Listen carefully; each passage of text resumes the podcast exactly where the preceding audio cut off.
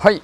おはようございます。ということでね、ビーラジ始まったということで、今回もコツコツ更新の方していきたいなと思います。よろしくお願いします。この番組は工場勤務10年目サラリーマンが発信力を身につけ、自分のスキルを稼ぐ能力に変えて、工場から脱出するまでの物語を配信していきます。はい。ということでね、えー、皆さんいかがお過ごしですか？台風の方がねえっ、ー、とどうだろう？過ぎ去ったのかな？うん。もうこちらの方はね雲は暑いんですけどねところどころ晴れてるって感じですね。うん。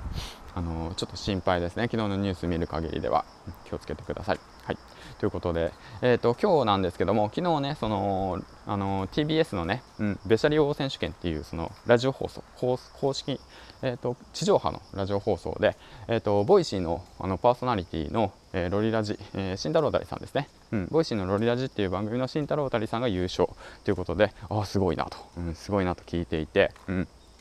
で昨日でそれと同時にねそのベシャリ王のその準優勝がパパ丸山さんなんですよね、うん、パパ丸山さん。でパパ丸山さんもボイシーのねパーソナリティの方で、うん。えーとヒマラヤにもいます。実は。はい、なんでぜひ聞いてほしいんですけども。で僕自身ねそのパパ丸山さんとボイシーの慎太郎たりさんを聞いていてすごい参考にしてるんですけどもそれと同時にねあのー、まあ、僕めちゃめちゃ聞いてるのがそのVoicy のねまあヒマラヤでもいるんですけども周平さんですね。田舎暮らしの周平さん、うん、周平さんもよく聞いていて周平さんはねすごい分かりやすく話すんですよね。なんか、うん、何なんだろう。あれもう多分あれ才能なのかなって思うぐらいね。やっぱ違うんですよね。すごい話の構成がね。しっかりとまあそれもね話のやり方とか話の構成とかね分析して。えっ、ー、とまあ多分あれも感覚でやってるんでしょうね。うん。って思うんですよね。うん。すごいなと思って。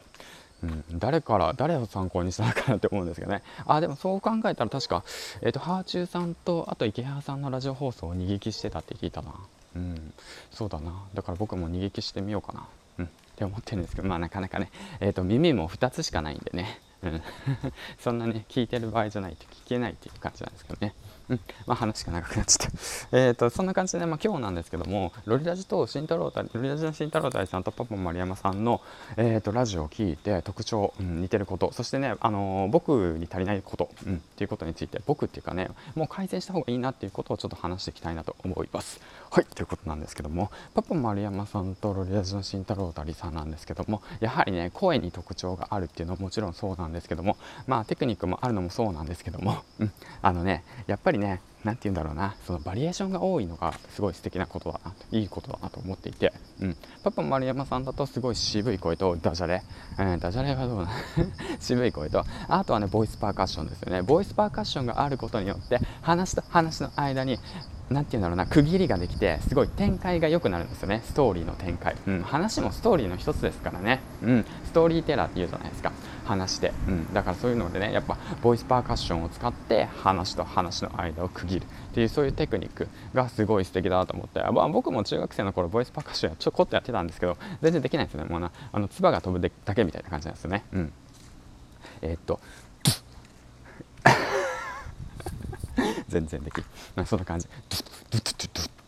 うん、こんな感じになっちゃうから、うん、だからねだからそういった感じでねすごいこう、うん、一つのテクニックとしてはすごくいいなと思ったんで、うん、いいなと思って聞いてましたいいなと思ったっていうかもそういうのね参考にしてみたりだとか。あとは慎太郎たりさんだとなんだろうやっぱねモノマネですよねモノマネ、うん、口モノマネなんですよね。慎太郎たりさんは、えーと、工藤新一の真似ですよね、うん。そういったものを駆使してあとはまあ他にもあるのかな。ものまねのジャンル、うん、そういったものを駆使して話にね何ていうのあの引き込みやすくさせてるんですよね。やはりそういったテクニックもね必要なのかなと思って。ただ単にねあのビジネスチックなねなんか なんか真面目なお話をしてるよりはそういった感じでねなんか面白おかしくそういったテクニックを要してあの話をね引き込むっていう形も大切なのかなと思いました。まあだからだけどね何なんだろうな声真似とかって恥ずかしいじゃないですか正直な話。で自分がどういった声してるかなんていうのはやっぱ自分でねラジオ放送してみてで聞いてみたりだとか人がね僕ってどんな声に似てるって誰に似てる誰のものまねできるかなって言って聞いてみたりだとかそういったことをするのがね一番手っ取り早いのかなと思うんですよね。うん。だからまあそういったことを聞きながらチャレンジするってことも今後ねや僕自身もやってみたいなと思って、うん、まあだからどうだろうな。僕だとまあみんなできる人多いんだろうけどまあなんかキリンさんあのモノマネ芸人のキリンさんとかの声に似てるよみたいな感じで言われたことがあったんで低い声出すとねえっとキリンです。どうもキリンです。全然違うよね。キリンですキリンですキリンです。えこれさ違うじゃん。ヒロシです。ヒロシです。みたいな。ようわかんなくなってるけども、うん、そういった感じでなんかいろんなことでチャレンジしてみるのもすごくねあのラジオ配信を楽しく放送する上でのポイントなのかなと思いました。はいということでねなかなかと話してしまったんですけども今日もね一日楽しくポジティブにね元気よく、えーと、会社に行ってらっしゃいということでね僕はまあ育児休暇ということでね家事に育児にそしてねあの勉強に頑張っていきたいなと思います。はいということで次回の放送でお会いしましょう。バイバイ